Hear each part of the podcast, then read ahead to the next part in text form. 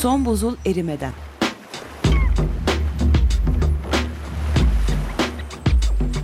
Küresel iklim değişikliğinin bilimsel gerçekleri üzerine.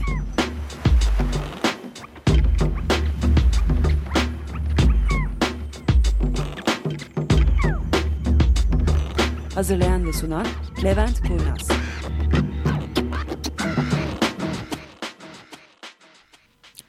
...1 Eylül 2009 Salı günü programımıza hoş geldiniz. Bugün bir yeni yüzle beraber dört kişi sizinle birlikteyiz. Burada senin konuşman gerekiyor. Merhabalar ben Murat. Merhaba ben Berna. Merhaba ben de Sayme. Şimdi Sayme yeni, Sayme master öğrencimiz. Bu programa da onu da davet ettik. Birlikte yapacağız. Bunun da temel sebebi bu programda top çevireceğiz. Yapacak hiçbir şey Açık- yok. Her, açık her alan. seferinde hiç bu kadar hazırlıksız gelmemiştik diyoruz. Ben ancak dün akşam saat bir buçuğa doğru eve gelebildim. Onun için Murat'ın hafta içinde gönderdiği hadi şunu çalışalım dediği makaleye daha bakamadım bile. E, fark ettim ki hiç kimse de benzer şekilde bakmamış bu makaleye. Murat kendi de bakmamış makaleye. Önünde şimdi telefonundan açtığı makalenin üstünden geçecek. Bakalım bununla nereye kadar götüreceğiz programı. Esasında başlarken makaleyi ilk ortaya koyduğunda gayet hoşumuza giden bir makale. Nature'da yayınlanmış. 2008 mi bu?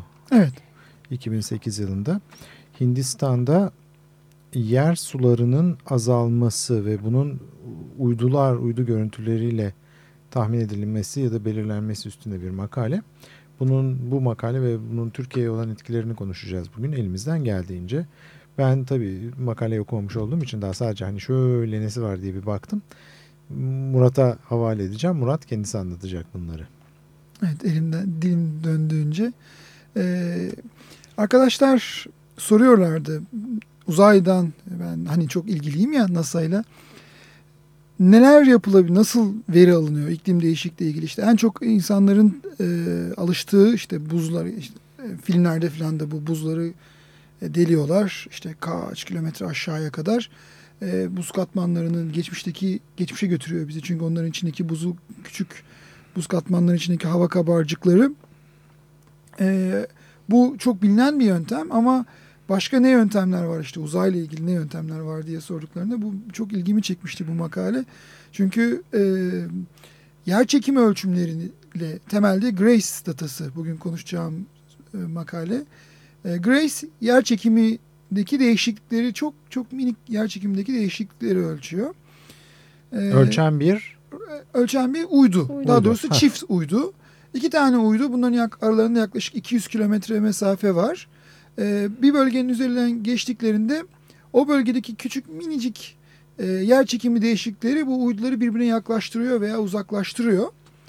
Ee, bunlar da tabii çok aşırı hassas bir şekilde lazerle ölçülebiliyor. Uyduların birbirine olan mesafesi hem yerli olan mesafeleri. Ee, ne çıkartıyorlar? Aslında temelde çıkarttıkları şey yer çekiminin çok net bir haritası. Aşağıdaki yani uydunun tam altındaki noktadaki topraktaki yer çekimi. Siz bir bir noktanın üzerinden işte defalarca geçiyor ya bu her 90 dakikada bir tur atıyor tabii farklı farklı yerlerde.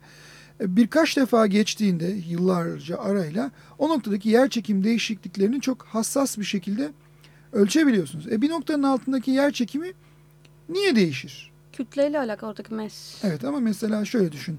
Siz sen İstanbul'da bir noktadasın. Burada diyelim çok büyük bir bina yapıldı. Sen bunu bir İstanbul'da bir şehircilik bölgesinde bunu gayet makul anlayabiliyorsun. İşte bir kocaman bir bina yapıldı. İşte binanın inanılmaz büyük mi- milyon milyon tonlu bir ağırlığı var devasa bir binaysa. Ama Allah'ın dağında ormanın ortasında e, birdenbire işte birkaç milyon tonluk bir ağırlık değişimi neye, neye bağlı olabilir? yeraltı su kaynaklarının kullanılmasıyla alakalı olabilir. Evet yani Yani bu iklime buradan bağlayacağız yani olayı. evet sonuçta e, adamlar bundan yıllar önce bir çalışma yapmışlar. Grace datalarını ilk almaya başladıklarını 2000 yılların 2000, 2002'de başlamışlar. 2000 yılında başlıyorlar. Kendileri bir çalışma 2008 yapıyor. Ekim'e kadar. e, Amerika'da kendi ölçtükleri noktalardaki datayla yani yerin altının yeraltı suyunu birçok noktada ölçüyor Amerika'da.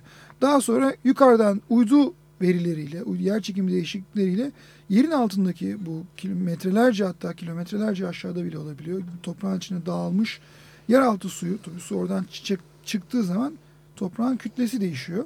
Dolayısıyla o noktanın yer çekimi değişiyor. Ee, aradaki kalibrasyonu yapıp kendileriyle kendileriyle ilgili olan datayı çıkartmışlar. Zaten ölçüyorlar. Ama ölçülmeyen bir bölge. Nerede çok ciddi bir su değişikliği olur? Ee, tabii ki Hindistan'da çok ciddi bir su değişikliği bekliyorlar. Niye de bekliyorlar? E, Çünkü nüfus çok fazla bir de. sadece nüfus değil. Bir de Hindistan'ın kuzeyi Nepal. Yani e, Himalayalardan Himalayalar? Himalayalarda çok büyük bir buz rezervi var. Devamlı bir akıntı var aşağıya doğru. Evet tatlı su Oradaki kaynağı. buzlar tatlı su kaynakları gittikçe azalıyor.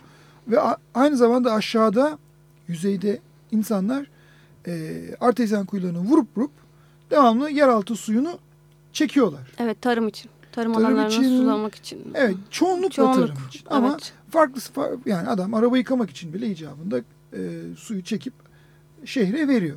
Şimdi e, yüzeydeki sular işte göller, akarsular onların değişimini çok rahat izleyebiliyoruz. E, Yüzeyde çünkü. Evet gözle baktığımız zaman izleyebiliyoruz. Hem de yıllık tepki veriyor bunlar. İşte yağmur suları fazla geldiğinde hemen barajlar doluyor. ya da Biz buharlaşma. mesela İs- İstanbul'da işte e, web sayfasına girip belediyenin iski.gov.tr'ye girdiğiniz anda ana sayfada hemen genelde sağ, sağ tarafta işte barajlarımızın doluluk oranı diye hemen belirtiyorlar. Ama e, bir bölgedeki yeraltı suyunu ölçmek çok kolay değil. O zaman şu an Türkiye için böyle bir çalışma vardır diyebilir miyiz? Sanmıyorum ama. Türkiye için böyle bir çalışma e, Yani uydular dolaylı olarak- aracılığıyla. dolaylı olarak hayır uydular için aracılığıyla bir çalışma yok. Hı. Ama dolaylı olarak var işte Konya'da bu obrukların çökmesi. E, siz baktığınızda e, çok büyük alanların işte bir stadyum kadar büyük bir alanın tepesinin çökmesi. Hı. Bunun temel sebebi aslında yeraltı suyu seviyesindeki azalmadan dolayı alttaki suyun gitmesi üstteki yapıyı destekleyen yapıyı kaldırıyor. Ve bu yapı e, bir süre sonra dayanamayıp Çöküyor. birdenbire koca stadyum kadar işte bazen bir ev kadar bazen çok daha büyükleri bir anda çöküveriyor. Hı hı. Ee, biliyoruz ki biz Türkiye'de şu anda gerek İstanbul'da gerek e, Konya'da gerek başka ovalarda yeraltı suyu seviyesi azalıyor. Ee, ne demiştik? Yüzeydeki suları gözleyebiliyoruz ama yeraltı sularını gözle, gözlemek o kadar kolay değil. Ayrıca yeraltı suları hemen tepki vermiyor. Sizin barajınız bomboş ama bir sağanak yağış geliyor. Evet. Bir anda baraj işte yüzde yirmi, yüzde otuz dolu verebiliyor ama e, yeraltı suları çok yavaş doluyor. Bazen bir yılda e, üst tabakalarda ya da çatlakların olduğu yerlerde hemen su gelip oraları bir iki yılda tekrar doldurabiliyor belki ama e, makalede dediği gibi işte bir milyon senedir orada duran, yüz bin senedir orada duran sular var. E, suyun bir miktarı epey eski. Yani birkaç yüz bin yıldır orada duruyor ve kimse de ona dokunmamış. Peki Sonra- bir şey soracağım Murat. Hindistan'daki bu olaya eğer geri dönersek orada daha çok e, insan kaynaklı kullanımdan dolayı bu yeraltı e, su kaynaklarının tükenmesinden söz edebileceğiz değil mi? Yani şimdi Daha orada çok buna o dayandırıyor bölgede, makalede. Makaledeki inceledikleri bölge e, Nepal'in güneyi. Ha, Delhi falan Evet, e, o Yeni Delhi bölgesinde işte Pun- 110 Punjab, Evet. Rajasthan nasıl okunuyor tam bilmiyorum ama o 114 bölgelerde. milyon insan yaşıyormuş bu bölgede. 114 milyon. Evet, 114 milyon insan su kaynaklarını e, onların su kaynaklarının yenilebilirliğinden çok daha fazla hızlı tükettiklerinden dolayı Evet, evet. e, çünkü çok zaman alıyor dedik ya bu Evet. suyun geri dolması. Hı hı. E, farkında değiller ama bu çalışma 2002 ile 2008 yılındaki 6 yılı kapsıyor ve bu 6 yılda e, kaçtı orada ne kadar 130 109 kilometre küp demiş. Bu Evet. da e, Hindistan'ın normal yüzeydeki su kaynaklarının iki katı kadar. Yani Hindistan'ın yüzeyinde işte nehir, e, göl vesaire ne varsa bütün bunun hacminin iki katı kadar bir hacim me sahip olan yeraltı kaynaklarındaki Evet. su 130 109 Hindistan- kilometre. Hindistan'ın Evet. Hindistan'ın toplam kapasitesi de Hindistan'ın en büyük e, tatlı su gölünün kapasitesinin iki katı kadar. Hı, Ve e, tabii 109 Maalesef. kilometre küp. evet. Yani suyun büyüklüğünü düşünürsen mesela İstanbul'daki e, su miktarını biz milyon metreküpler cinsinden ölçüyoruz. Milyon metre. Yani Bir- bunu bir küp gibi düşünelim. Bir evet, kilometre, İstanbul'un, bir kilometre. e, yani. İstanbul'un bir günlük su ihtiyacı yaklaşık 2 milyon metreküp. 2 milyon metreküp dediğiniz dediğimiz şey e, kilometre küp cinsinden ifade edersek ihmal edebileceğimiz kadar küçücük bir şey. Çünkü milyon metreküp, kilometre küp dediğimiz şey bir kilometre eninde, bir kilometre boyunda ve bir kilometre yüksekliğinde devasa bir kübü hayal Evet. edin. O kadar büyük bir hacimdeki su. Ve bundan 109 tane. Evet. Evet. İnanılmaz büyük bir hacim ve bunu bu, bunu bu kadar büyük bir kütledeki suyu insanlar 6 Altı yılda, yılda tüketmişler. Yani çok vahim bir durum kısacası. E, makalenin sonucunda sonuç kısmında e, çok ciddi bir uyarı var. Uyarıda diyor ki eğer çok bir an önce tedbirler alınmazsa yenilenebilir kaynak yenilenebilir şekilde değil de biz doğanın kendini yenileyebildiğinden çok daha hızlı tüketiyoruz. Özellikle bu bölgede çok bir an önce tedbir alınmazsa e, yapılabilecek şey e, yapılmazsa şu anda yapılması gereken şeyler yapılmazsa çok ciddi bir açlık, kıtlık olabilir. Çünkü o bölgedeki bu e, 109 milyon kilo e, Metre. 109 kilometre küplük su tamamen e, tarıma kullanılıyor çok büyük bir kısmı. O tarım suyu artık çeken artezyen kuyuları kuruduğunda yeraltı suyu bittiğinde orada Tarım yapılamayacak zaten. Evet, tarım yapamayacaklar. Şehirlerde taze su Susuzluk olacak. Evet çok ciddi susuzluk olacak ve susuzluk direkt olarak önce e, salgın hastalıklar ve açlık olarak kendini vuruyor insanlara. Sanıyorum burada ben araya girip bir kısa müzik arasına gidiyoruz diyorum. Evet. Evet,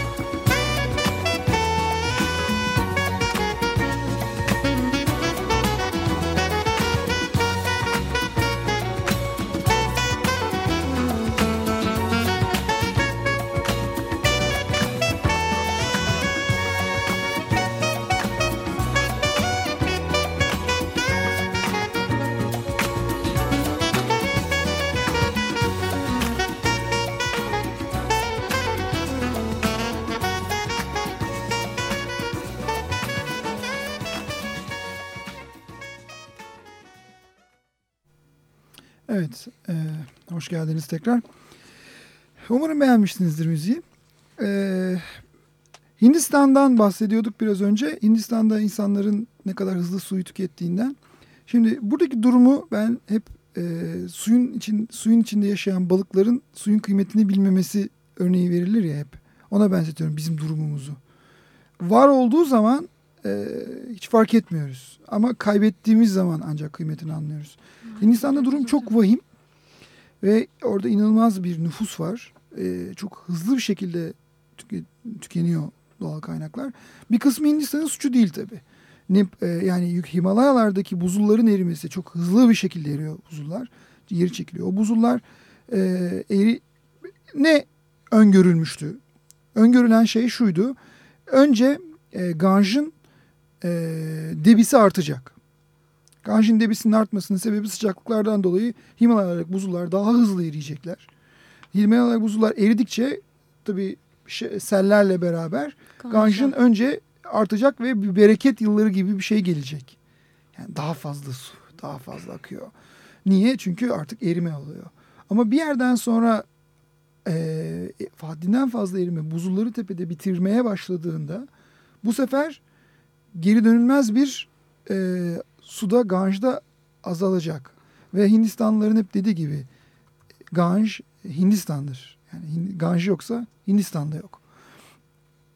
Ee, ne zaman ki artık o buzullar bitti, e, Himalayalardaki buzullar artık bitti ya da çok azaldı.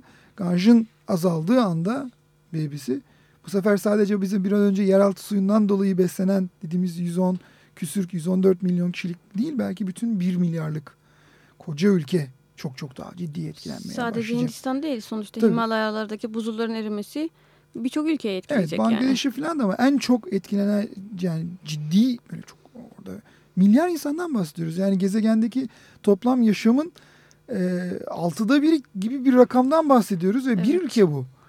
Ki zaten buzulların tamamının erimesi demek sıcaklığın belli bir seviyeye gelmesi demek ki e, bu da zaten Oraya doğru dümdüz gidiyoruz. yani Evet, direkt zaten maalesef. bütün dünyayı etkileyen bir olay bu. Evet. Doğal olarak. e, iğne çuvaldız meselesi biraz da kendimize batırırsak iğneyi mesela bizi ne gibi tehlikeler bekliyor? Tamam Hindistanlılar ah ah vah vah gariplerim e, bir milyar insan orada çok susuzluk çekecek e, çok onları kötü şeyler bekliyor derken mesela İstanbul'u ne bekliyor? E, İstanbul'da çok güzel iki tane aslında bir sürü su kaynağımız var. Su kaynaklarımızdan iki tanesi mesela çok iyi biliniyor. Bir tanesi herkesin bildiği Terkos Gölü. E, diğeri de Çekmece gölleri, büyük çekmece ve küçük çekmece. Şimdi Terkos Gölü ile ilgili bir şey söyleyeyim. Terkos Gölü bundan e, yaklaşık 100 küsür sene önce göl değildi.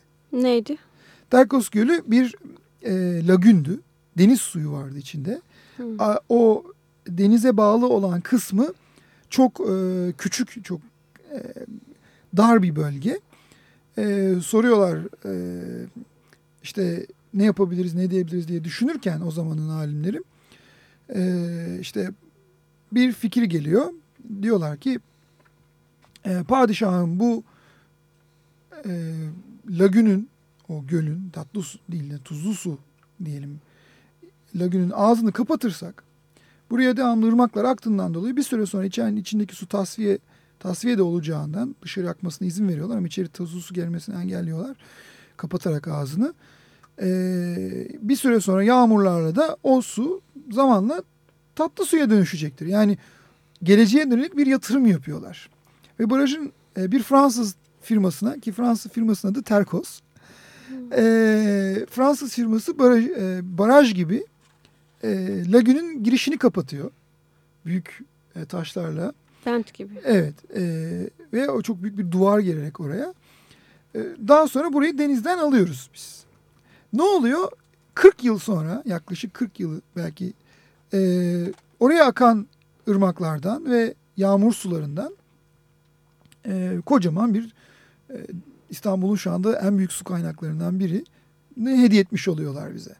Ama unutmayın bu deniz seviyesiyle aynı kotta bir e, su kaynağı. Şu anda Yani- bunun e, bizim denizden aldığımız şeyin bize ait olmasının tek sebebi e, deniz seviyesinde var olan su kaynağıyla arada incecik bir duvarın olması. yarın bir gün e, bu yarın bir gün lafı da e, önümüzdeki yüzyıl içinde. yüz, önümüzdeki yüzyıl içinde su kaynaklı e, iklim değişikliğiyle den dolayı deniz seviyesinin artması deniz seviyesi eğer artarsa Yükselirse. yükselirse evet. belki deniz seviyesiyle ilgili yükselti çok büyük problem. Yükselirse değil ne kadar yükselirse. Ne kadar yükselirse önümüzdeki Yani yükseleceği kesin onda şüphe yok. yükselecek evet, bir metreden bir metre civarında yükselirse eğer ilk e, kuzeyden esen rüzgarla ilgili herhangi bir Poyrazlı fırtına da e, direkt olarak deniz suları o baraj bentleri her şeyi aşıp direkt olarak Terkos'un içine girecektir. Ayrıca yeraltı suyuyla tabii deniz seviyesinin yükselmesi e, belki binlerce yıldır var olan e, sahil şeridinin üzerine bineceği için tuzlu su oradaki kumlardan direkt içeri tuzlu su sızmaya başlayacak. Belki 100 sene sonra Terkos Gölü e, çok ciddi bir tedbir alınmazsa belki milyar dolarlık bir harcamayla yeni bir çok daha derine bir e, e, çok daha yüksek bir set çekilmediği müddetçe e, kaybedilecek. Aynı şey Büyükçekmece için de geçerli. Zaten o yoldan geçenler hatırlarlar. E, Küçükçekmece Gölü veya Büyükçekmece Gölü denizde e, sadece küçük bir yol üzerinden giden bir asfalt yol tarafından ayrılıyor. Yani oraya aslında bir günlük bir kazı makinalarıyla şöyle bir günlük bir yol açsanız rahatlıkla e, Küçükçekmece Gölü'nü rahatlıkla denize bağlayabilirsiniz. Onu bağlamak çok kolay. Aynı şey, aynı tehlike orada da geçerli. Hatta bir ara hatırlarsınız Cingar çıkmıştı işte kum çekiyorlardı küçük çekmeceden çekmecenin ağzından orada hazır e, çok e, deniz kumu çekiyorlardı ki küçük çekmecenin o yolu e, çökmüştü. E, belediye işte o kum çeken tekneleri falan yakalamıştı. Düşünün küçük bir kum çekmesinde bile ne kadar tehlikeli olabiliyor. Deniz seviyesinin yükselmesi bir metre yükselmesi rahatlıkla o oradaki oradaki kot zaten 1-2 metre. E, küçük çekmece gölünde zaten hemen Şimdi keser. ben araya girip bir takım şeyler söyleyeceğim. Ee, Kendi aramızda konuşurken ne dediğimizi anlıyoruz ama biraz bilimsel olarak niye bu yeraltı sularının azaldığını da iklime bağlamak gerekiyor. Yani yeraltı suları niye azalıyor? İnsanların çekmesinden bağımsız olarak. Daha az mı su gidiyor oraya? Niye daha az su gidiyor? E, hava sıcak- Yağış azalıyor değil. Doğru cevap. Yağış denize mi dökülüyor? Niye denize dökülüyor yağış? Hızlı oldu. E, buharlaş. hızlı olduğu için. Hı. Yani yağış İngiltere'de olduğu gibi hani böyle çisil çisil çisil çisil saatlerce sürüyor olsa az az az o zaman toprak bunu emip dibine indiriyor. Ama buna karşılık şor diye bardaktan boşanırcasına olduğu anda toprak onu emip aşağıya geçirme fırsatı bulamadan bu akıp denize gidiyor. Bu, bu ana sorun buradaki yani gerek Hindistan'daki gerek bizdeki yeraltı sularındaki azalmadaki ana sorun bu. Yağmurlar her geçen gün daha yoğun yağmaya başlıyor. Çünkü sıcaklık arttığından dolayı denizden buharlaşmalar daha fazla. Evet. Şimdi ben e, tam lafı bitirirken burada bir iki tane şey var. Onlardan da bir bahsetmek istiyorum. İ- İlginç olanı bunu bulabilirseniz bakın. Daha doğrusu bulabilirseniz değil bulursunuz diye düşünüyorum. Amerika hangi bakanlık bilmiyorum. Yok sadece Obama diyor. Uyduyla çekilmiş bir takım e, fotoğrafları açıkladılar. Geçtiğimiz ay içerisinde. Bunlara baktınız mı? Çok güzel. Ben gruba her yakın vadede bir web site bi- biliyorsunuz tekrarlayalım isterseniz. Bir web sitemiz var. Bu hem programın kayıtları, ek bilgiler her şeyi orada bulabiliyorsunuz. www. Climate Change Boğun Edu.tr ya da iklim bu Nokta org. nokta org. O daha kolay oluyor. İklim bu. Bu- nokta Bunların her ikisinde de bulabiliyorsunuz. En azından mesela e, Murat programın başında söylüyordu belki onu konuşsak diye. Barrow Alaska uzaydan çekilmiş bir fotoğrafı var. E, Temmuz 2006 ve Temmuz 2007.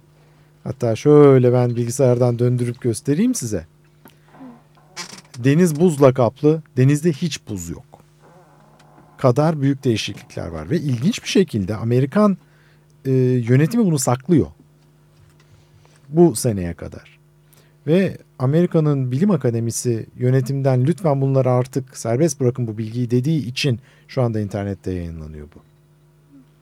Yani bilerek, isteyerek bu bilgi saklanıyor halktan Amerika'da. Neyse çok fazla gidemiyoruz. Vaktimiz doldu bu haftalıkta. Görüşmek üzere diyorum gelecek hafta. Haftaya görüşmek üzere. Hoşçakalın. Hoşçakalın.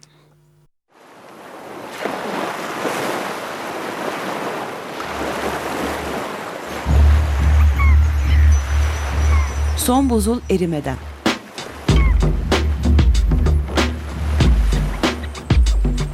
Küresel iklim değişikliğinin bilimsel gerçekleri üzerine.